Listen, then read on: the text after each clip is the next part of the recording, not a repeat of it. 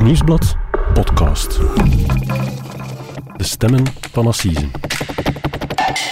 Hallo, mijn naam is Mark Lefman, misdaadreporter bij Het Nieuwsblad. En ik ben Cedric Lagast, journalist bij diezelfde krant. En dit is onze podcast, De Stemmen van Assise, waarbij we u meenemen achter de schermen van elk belangrijk proces. En vandaag blikken we terug op het assiseproces van bodybuilder Alexander Dean. Samen met Jasmijn Capon, de moeder van de vermoorde Melis en de dochter van Gerry en Marie-José.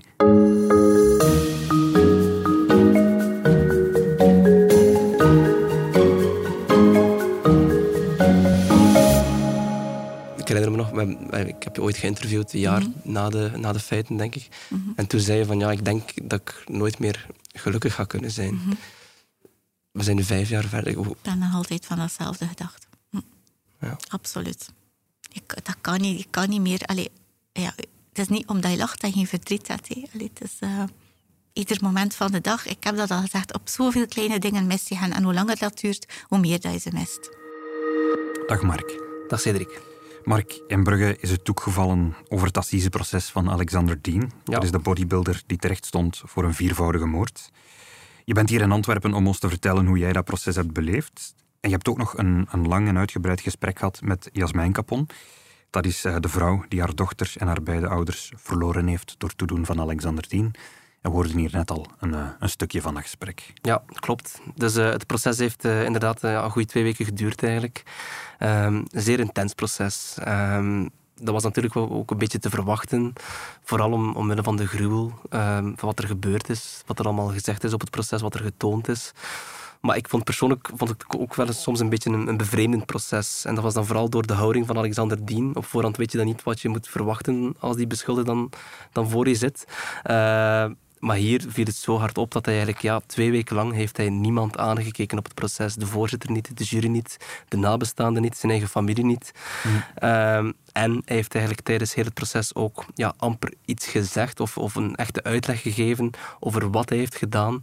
En vooral ja, waarom hij het heeft gedaan. Hij heeft eigenlijk twee weken lang het tapijt gestaard, heb ik gelezen in de krant. Ja, daar kwam het wel een beetje op neer. Klopt. Ja, maar hij heeft donderdagavond wel het, het laatste woord genomen, Ja. heb ik begrepen. Dat is gebruikelijk op het proces. Ehm, na de pleidooi krijgt de beschuldigde het laatste woord. En toen heeft hij wel gezegd van kijk, ik heb veel spijt over alle slachtoffers. Ehm, ook over de dood van eh, amateurfotograaf Jeroen Verstraeten, zijn, zijn eerste moord. Eh, dat was de man die, waarvan hij dacht van kijk, eh, hij was ervan overtuigd, die had uh, eh, misbruikt ooit en daar wilde hij wraak op nemen. Goed, hij zegt nu dat hij daar spijt van heeft. Ehm, ook over Maëlys natuurlijk. Daarvan zegt hij van kijk, ik heb dat nooit gewild. En over de grootouders heeft hij gezegd van zij verdienen het eigenlijk niet om, om te sterven. Ja. Maar goed, tijdens het proces zelf heeft hij dan vooral het woord aan zijn, eh, aan zijn advocaten overgelaten. Ehm, die hebben uitvoerig gepleit, vooral ja, hopende dat de jury ergens misschien zou rekening houden met, met verzachtende omstandigheden. Ja, dat was een beetje de rode draad, denk ik, doorheen het hele proces. Ehm, als ik het goed heb kunnen volgen in de kranten. En, en die pleidooien, dat begon woensdag al, hè, met eh, het pleidooi, de schuldvraag. Ja. Ehm, zijn advocaten Johan Plateau en Brecht Horsten, ehm, die vonden uiteindelijk dat hij geen vier moorden had gepleegd. Nee. Leg dat eens uit. Wel, eh, tijdens een pleidooi maakten zij duidelijk van kijk, eh, de dood van Jeroen Verstraeten, dus de eerste moord, de eerste feiten, Op de fotograaf. op de fotograaf, dat was wel degelijk een geplande moord. Dat hebben ze ook niet betwist. Geen Eh, discussie Geen discussie, want ja, Alexander Dien is daar acht uur lang bij die man thuis geweest. Hij heeft daar ingebroken, was gemaskerd, had wapens bij zich. Mhm. eh, heeft geweld gebruikt toen. Het zijn dus eigenlijk vooral de drie andere ehm, moorden waar er dis- discussie over is. Ja, die werden dus wel betwist. Het gaat dan over de feiten op Maëlys en haar grootouders bij hen thuis in, in Moeren. Eh, daarvan zeggen ze van, kijk, ja, bij Maëlys zegt de advocaat, ik twijfel of daarvoor bedachtheid was. En als er twijfel is, dan moet je, moet je eigenlijk eh, in het voordeel van de beschuldigde spreken. En van de grootouders zeggen zij, zeiden ze resoluut, ja, nee, daar was geen voorbedachtheid. Hij had niet gepland om, hen, om, om die drie mensen te doden, dus Nee. doodslag, geen Ja. moord. Dat was hun, hun theorie. Maar de jury is hen daar niet in gevolgd. Nee, helemaal niet. Dus eh, woensdagavond kwamen zij tot het besluit dat, dat, dat, ja, dat eh, Alexander Dien wel degelijk een, eh, een plan had om te doden. Hè, maar hij had, ja, het is ook bekend, hij had het mes bij zich. Eh, en volgens de jury had hij wel degelijk het plan om Maëlys om het leven te brengen. En dan, ja, eh, dan heeft hij ook de grootouders vermoord. Hij heeft lang met hen gepraat. eh, en hij had zich kunnen bedenken al die tijd. En daarom zegt de jury, kijk, er is wel degelijk sprake van voorbedachtheid. Mark Alexander Dien is uiteindelijk schuldig bevonden aan een viervoudige moord. Ja. Maar daarna, uiteindelijk op zo'n proces, gaat het vooral over de celstraf zelf. Hoe lang moet hij in de gevangenis zitten? En de jury heeft geoordeeld dat hij een levenslange celstraf moet uitzitten en zich daarnaast tien jaar ter beschikking moet houden. Dat is een zware straf, denk ik. Ja, toch wel. Hè. Ik kan het een beetje vergelijken. Het is, het is bijna dezelfde straf die Steve Bakelmans heeft gekregen. Je weet nog wel, de, de moordenaar Eind van... vorig jaar, Eind ja. vorig jaar, in december was dat, eh, voor de moord op Judy van Espen. En die tien jaar ter beschikkingstelling, wat is dat eigenlijk? Goh, om dat te begrijpen, eh, misschien moeten we eerst eens uitleggen wie levenslang krijgt. Die zal in de praktijk, krijgt hij dan 30 jaar celstraf. En in principe, in theorie, na de helft kan je dan, na 15 jaar dus, kan je dan vrijkomen. Maar goed, dat is, dat is heel theoretisch. Ja. In de praktijk gebeurt dat ja, zelden of nooit. Dat wil niet zeggen dat je automatisch na 15 jaar vrijkomt. En, en de aanklager Serge Malfanson heeft dat ook zo uitgerekend in de, in de rechtszaal eh, voor de jury. Mhm. Eh, en heeft eigenlijk uitgelegd door een ter beschikkingstelling op te leggen, Mhm. kan het gerecht hem na die vrijlating, wanneer dat nog nodig is, ook tien jaar lang hem echt in de gaten houden en opvolgen.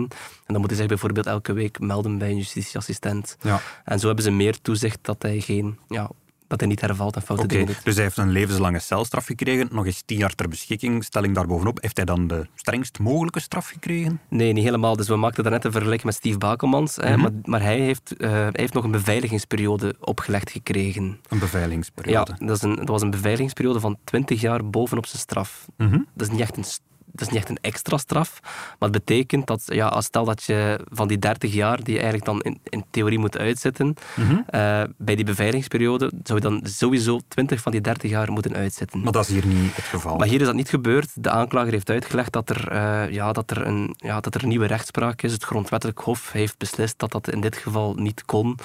Eh, dus de aanklager kon dat ook niet vorderen. Nee. Alexander Dien heeft levenslang gekregen. In principe heeft de jury dus geen rekening gehouden met verzachtende omstandigheden. Maar eh, de aanklager had 15 jaar ter beschikkingstelling gevraagd en het is uiteindelijk 10 jaar geworden. Is dat dan toch een klein beetje rekening houden met verzachtende omstandigheden? Of, of hoe moeten we dat zien? Goh, de voorzitter zei levenslang. Dat betekent niet dat al hetgene gepleit is eh, in Dovermans oren is gevallen. Dus dat betekent dan wel ergens dat er toch een beetje naar de verdediging is geluisterd eh, tijdens een pleidooi.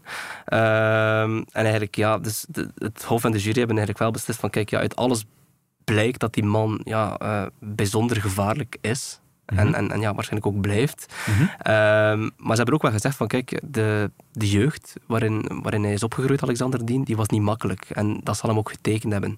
Ja. Maar daar, daarvan zeggen ze wel van, kijk, in het licht van alles is het ook geen verzachtende omstandigheid, want ehm, ja, de, de, de, de beveiliging van de samenleving, die moet hier primeren. Ja. Dus daarom hebben ze nog altijd een heel ja, strenge straf opgelegd. Nu, wat ook wel opvallend was in het arrest, is dat het Hof en de jury duidelijk maken dat ze zich niet hebben laten leiden door de bevindingen van de gerechtspsychiaters. En daar was heel veel discussie over op het, eh, op het proces, omdat de verdediging vond dat de psychiaters eh, die, vond, die hadden geoordeeld dat Alexander Dien een, eh, een, een prototype narcist is. Maar de verdediging vond dat absoluut niet kunnen, omdat volgens hen het onderzoek totaal niet goed eh, gevoerd was. En ze noemden dat ook gewoon resolute quatsch.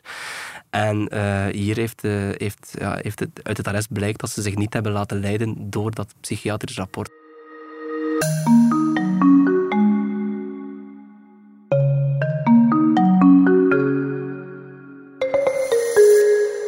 Mark, we weten hoe het proces is afgelopen, maar laten we eens terugkeren naar het begin. Een assiseproces dat begint altijd met een ondervraging van de beschuldigde door de voorzitter. En Alexander Dien had de afgelopen jaren wel meegewerkt aan het onderzoek. Hij vertelde toen wat er allemaal gebeurd was, maar tijdens het proces was dat dus helemaal anders. Ja, absoluut. Dat was een, een zeer moeizaam verhoor. Nu goed, eh, zo'n ondervraging, dat gebeurt wel vaker, dat het, eh, dat het wat stroef verloopt, dat de beschuldigde bang is om iets verkeerd te zeggen of, of iets zegt wat, wat niet in de strategie van de advocaten past. Maar hier was het eigenlijk heel uitzonderlijk, omdat, ja, zoals, ik- zoals ik zei in het begin van de podcast, Alexander Dien die keek alleen maar naar de grond. Hè. Die staarde alleen maar naar de grond. En, en ach, de antwoorden kwamen er heel traag uit. En als hij dan al iets zei, dan ging hij meestal... Ja, hij wilde eigenlijk enkel antwoorden op vragen over zijn jeugd. Maar over de feiten weigerde hij iets te zeggen. Hij zei van, kijk, ik probeer die waanzin al vijf, eh, al vijf jaar uit mijn, uit mijn hoofd te dringen. Stop ermee, vraag, vraag me gewoon niet om dat te, te herhalen. En ja, goed, de nabestaanden, en, ja, die moesten het daarmee doen. Je hebt ook met Jasmijn Capon gesproken. Ja. Dat is de moeder van Mailis, de dochter van de vermoorde Jerry en, en, en Marie-José. Je hebt daar ook gezien in de rechtszaal. Je hebt ook gezien hoe, hoe, dat zij dat proces heeft meegemaakt.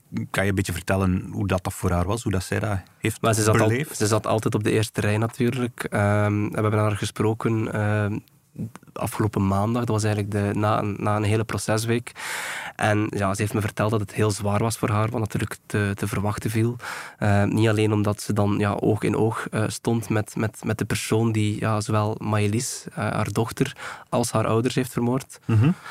maar ook vooral, ja, ze, ze, werd ook natuurlijk steeds geconfronteerd met, met de gebeurtenissen, met, met wat er gebeurd is. Hè. En dat was alles behalve evident. Dag Jasmijn. Dag Mark. Het is nu maandagmiddag. Uh, we zitten hier in het Brugse gerechtsgebouw en het proces is eigenlijk nu een goede week bezig. Misschien moeten we eens teruggaan naar een goede week geleden. Want mm -hmm. toen is het allemaal begonnen op vrijdag. En toen heb je ook Alexander Dien voor het eerst ja, sinds lang eigenlijk teruggezien.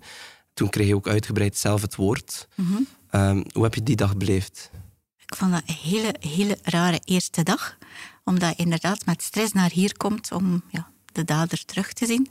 Ik heb een beeld van hem van toen hij met Maëlysje was. En dat beeld nu is, is, ja, is anders.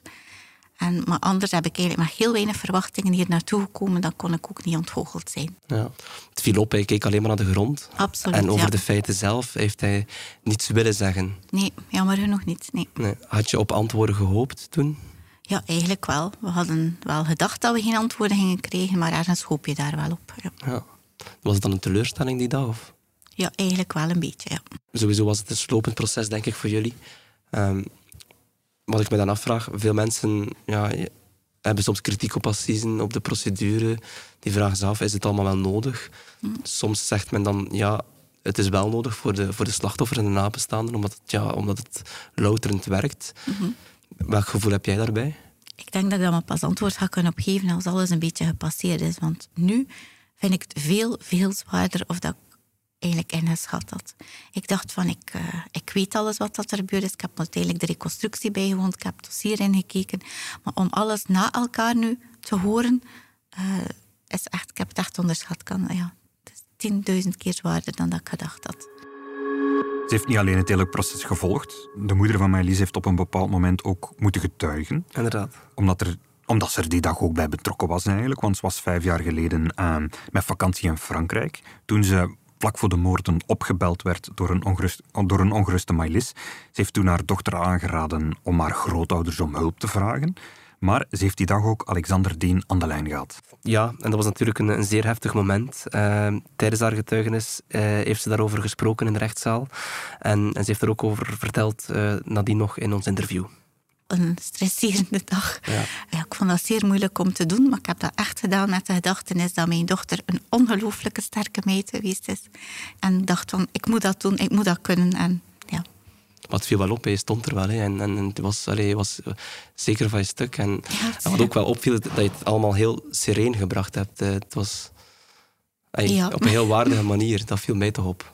Ja, je bent niet de eerste die dat zegt, maar ja, ja. ik heb gewoon gedaan wat ik dacht dat goed was. En... Je hebt ook aan de jury moeten uitleggen dat je eigenlijk, um, dat is wel heel cru geweest, dat je eigenlijk Maëlys nog gehoord hebt op de avond van de feiten. Mm -hmm. Kan je misschien eens kort omschrijven hoe dat, dat precies gegaan is? Ja, ik heb dus gebeld. Uh, na 10, 20, 30 pogingen waarschijnlijk om mijn mama te kunnen bereiken of mijn papa. Heb ik uiteindelijk uh, naar de vaste telefoon gebeld. Maar Elisje, uiteindelijk heeft de dader opgenomen op dat moment en heeft duidelijk gezegd hallo met Capon. Toen dacht ik van, hm, dat, dat, klopt niet. Dan heeft hij teruggezegd hallo met Capon.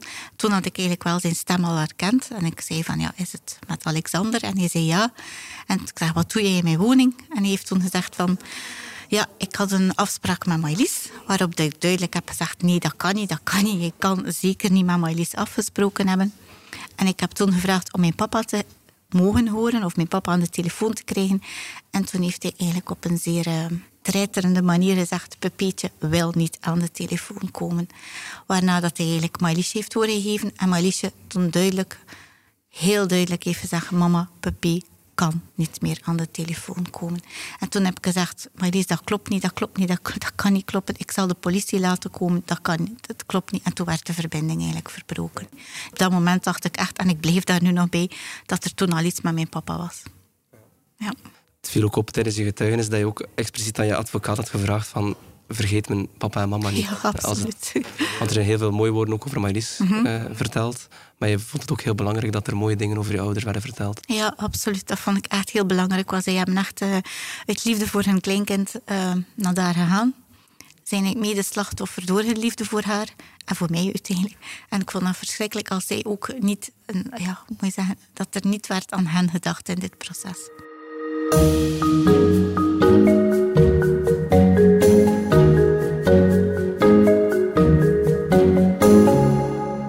Zijn pakkende woorden van een, van een vrouw die haar dochter, die haar beide ouders is verloren. Wat heeft er nog indruk op jou gemaakt uh, de afgelopen weken in de rechtszaal? Er waren natuurlijk uh, veel momenten, uh, maar ik denk ja, persoonlijk het, het, moment dat mij het meest aangreep tijdens het proces was, was toch wel de, zeker de, de getuigenis van, van Maël. Dat, was de, dat is de jongere broer uh, van, van Maëlys. Dat is een jongen van, van 14 jaar. Um, hij verjaarde eigenlijk uh, op het proces ook, tijdens de pleidooi, dan werd hij 15. Mm-hmm. en, en hij stond er zelf op om, om te komen getuigen. Terwijl dat eigenlijk niet zo gebruikelijk is op een assiseproces dat een minderjarige komt nee. getuigen. Maar hij had dat expliciet gevraagd uh, om dat te doen, omdat hij iets wilde zeggen over zijn zus. Mm-hmm. En vooral ook, hij wilde, hij wilde iets zeggen tegen Alexander Dien. En hij zei van, kijk, kijk mij aan. Hij heeft expliciet, expliciet gevraagd van, kijk mij aan kijk, zie mij hier zitten als 14-jarige van wie alles is afgepakt. Um, en ja, met die paar zinnen heeft hij heel de zaal stilgekregen. Dat was een bijzonder emotioneel moment uh, tijdens het proces. Ja, hij, hij, wilde dat echt heel graag doen. Maar als je dan beseft eigenlijk van waar dat hij komt, want drie weken geleden wilde hij niet komen, dan is het gewoon van ik ga dat doen, maar met gesloten deuren. Tot eigenlijk wat dat hij nu heeft gedaan, is eigenlijk ongelooflijk dat hij dat heeft te kunnen. Maar ja. Want hij heeft hem dan eigenlijk rechtstreeks aangesproken. En hij zegt ja, van, hij vond dat heel kijk belangrijk. me aan, ja. kijk me in de ogen. Mm. Kijk wat je doet met een 14-jarige Ja, wie je alles hebt afgenomen. Ja, um, en vooral ik was heel bang, want allee, hij had dat thuis gezegd, ik zou dat willen zeggen en ik ga dat doen voor mijn zus. Ik moet dat doen, ik, ik wil dat doen, mama. En ik zag dat hij begon te huilen na de, ja, na de hele emotionele vraag dat meester Vinken stelde aan hem. En ik dacht van, oh nee, hij had niet meer kunnen zeggen, het gaat niet meer lukken. En hij had dat de rest van zijn leven beklagen. Maar gelukkig heeft mevrouw Stellemans hem erop gewezen dat, er nog iets op zijn blaadje... Dat is een de psycholoog die hem al vijf jaar begeleidt. En, uh, of langer eigenlijk, zelfs al zes jaar begeleidt, al van voor de feiten. En zij heeft erop gewezen van, Maël, kijk, er staat hier nog op, op je blaadje, iets op je blaadje. En ik vond, ja, ik vond het schitterend. Het was op zijn manier, op een, zoals je zegt, een veertienjarige het kan zeggen, maar wij zouden dat niet kunnen. Maar Nee. um, ik denk dat alle woede en alle verdriet en alle emoties van de laatste vijf jaar duidelijk uh, waren in zijn uh, getuigenis. Ja. En daarnaast uh, was er eigenlijk nog, nog één aangrijpend moment op het proces, uh, vond ik persoonlijk, en denk veel mensen in de zaal. Dat was toen er een, een video van Maëlys werd uh, af, afgespeeld voor, voor heel de zaal. Okay. Nu, het zit eigenlijk zo, dus kort voor de feiten had Maëlys, was ze met haar gsm beginnen filmen, omdat ze wist dat Alexander Diem binnen zat in de woning. Mm-hmm. En ze zei van, ja, ik ga het filmen, want anders zal niemand mij geloven. Hè. Ze, ze was vooral, ja, de politie had al volgens hen al een paar keer niet willen luisteren naar hen. Zowel bewijsmateriaal. Zowel bewijsmateriaal. Dus ze is beginnen filmen, uh, ja, eigenlijk in paniek, als haar grootouders aankwamen om dan samen in de woning binnen te gaan. En die beelden hebben ze dan getoond van wat er Ja, en dat waren, heel, dat waren heel chaotische beelden. En het, waren het, was, het was eigenlijk niet zozeer het beeld dat, dat indruk maakte, het was vooral het geluid, de klank. Mhm. Want op een gegeven moment uh, hoorde je dat Alexander Dien haar vastgreep. En toen, ja, toen hoorde je een kreet die eigenlijk echt door merg en been ging. En dat was een, moment die, die denk ik echt wel op heel veel mensen uh, indruk maakte tijdens het proces. Dat is verschrikkelijk. Dat is nog, nog elke dag ja, hoor ik die kreet van Maëlys. Hoor ik mijn mama die ja, vol liefde zegt of smeekt naar hem toe van we hebben elkaar nodig. Allee, mijn papa die schermt voor zijn kleindochter. Zijn kleindochter die schermt voor mijn papa. Dat is... Uh, dat, uh, dat, dat, is, dat gaat niet uit je hoofd, dat kan niet meer. Dat is onmogelijk, denk ik. En was het de eerste keer dat je het filmpje nee, hoorde? ik had het al gehoord, maar ik had het bij um, slachtoffer onthaal ja, slachtoffer. Uh, gehoord. En dat was op een laptop en die kwaliteit was niet zo duidelijk. Terwijl nu was het echt, ja, was het echt heel boxen, duidelijk. En ik denk, ik kan wel een beeld hebben van, of ik kan naar foto's kijken, maar een stem is nog altijd anders om te horen. Dat is, um... Ik weet van jou dat, dat, je, dat je het moeilijk hebt met het optreden van de politie. Uh, ja, omdat klopt. ze soms steken mm -hmm. hebben laten vallen volgens jullie. Mm -hmm. uh, omdat jullie klachten hadden ingediend over belaging en stalking. En die werden volgens jullie niet serieus genoeg genomen. Mm -hmm. Maar de aanklager die reikte wel duidelijk de hand naar jullie. En die zegt van ja, ik deel die frustratie ook. Wat deed dat met jullie? Ehm, dat was zeer hard verwarmend, want ik had dat eigenlijk totaal niet verwacht. Ik had, ja, dat had ik ook niet zien aankomen. Maar ehm, ik hoop, en ik meen dat uit de grond van mijn hart, dat als de dood van Maëlys iets kan betekenen voor uh, andere meisjes, andere vrouwen in verband met stalking, dat dat kan. Dus ik hoop dat die hand, dat we daar echt iets kunnen bereiken naar de toekomst. Ik heb je ooit geïnterviewd, een jaar mm -hmm. na, de, na de feiten, denk ik. Mm -hmm. En toen zei je van, ja, ik denk dat ik nooit meer gelukkig ga kunnen zijn. Mm -hmm. We zijn nu vijf jaar verder. Ik ben nog altijd van datzelfde gedacht. Ja. Absoluut. Ik, dat kan niet, ik kan niet meer... Allee, ja, het is niet omdat je lacht dat je geen verdriet hebt. Hè. Allee, het is uh, ieder moment van de dag. Ik heb dat al gezegd, op zoveel kleine dingen mis je gaan. En hoe langer dat duurt, hoe meer dat je ze mist. Mm. Zo simpel is De mensen zeggen altijd van dat geelt of dat doet, maar dat... Ja, voor mij is dat niet zo, ik kan zo zeggen. Ja. Ik miste, ja, en... Uh, mijn dochter zal geen mama worden, ik ga geen oma worden. We gaan naar de winkel, we zien iets liggen, we zeggen, oh ja, dat zou leuk zijn voor Pippi. Ah nee, ja. Of dat zou leuk zijn voor Mimi of voor Maëlysje. Of ja, in zoveel kleine dingen. Je kijkt op Facebook, je ziet de leeftijdsgenoten afstuderen. Ja, dus in zoveel, zoveel, zoveel kleine dingen. En hoe langer dat duurt, hoe meer dingen dat je wordt mee geconfronteerd, dat, dat pijnlijk blijft. Alexander Dien heeft uiteindelijk levenslang gekregen met tien jaar ter beschikkingstelling. Ja.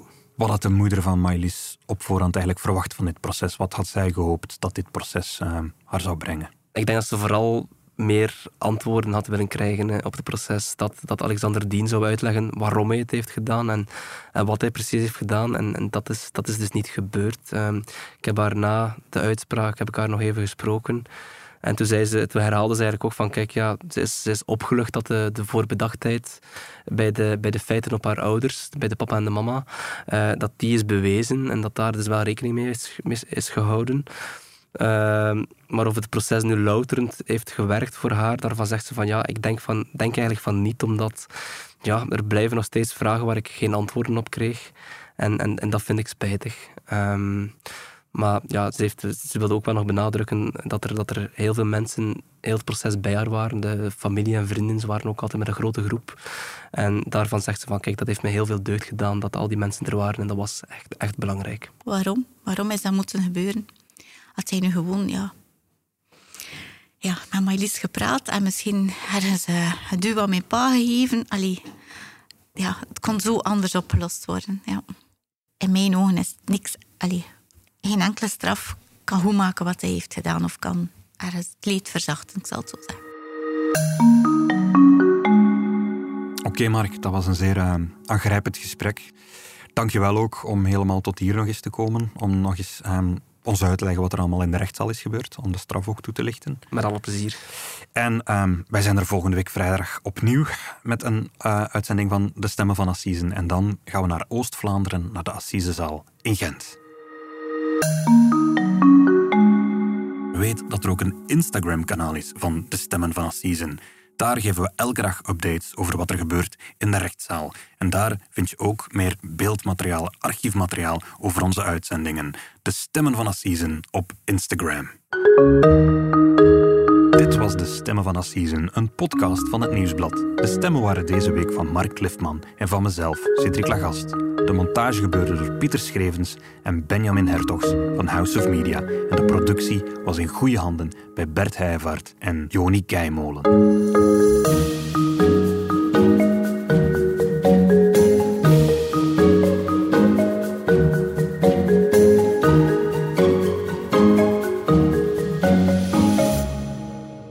Andere podcasts van het Nieuwsblad al beluisterd? Seks verandert alles, Het Punt van Van Impe, Vrolijke Vrekken, Shotcast en De Koers is van ons.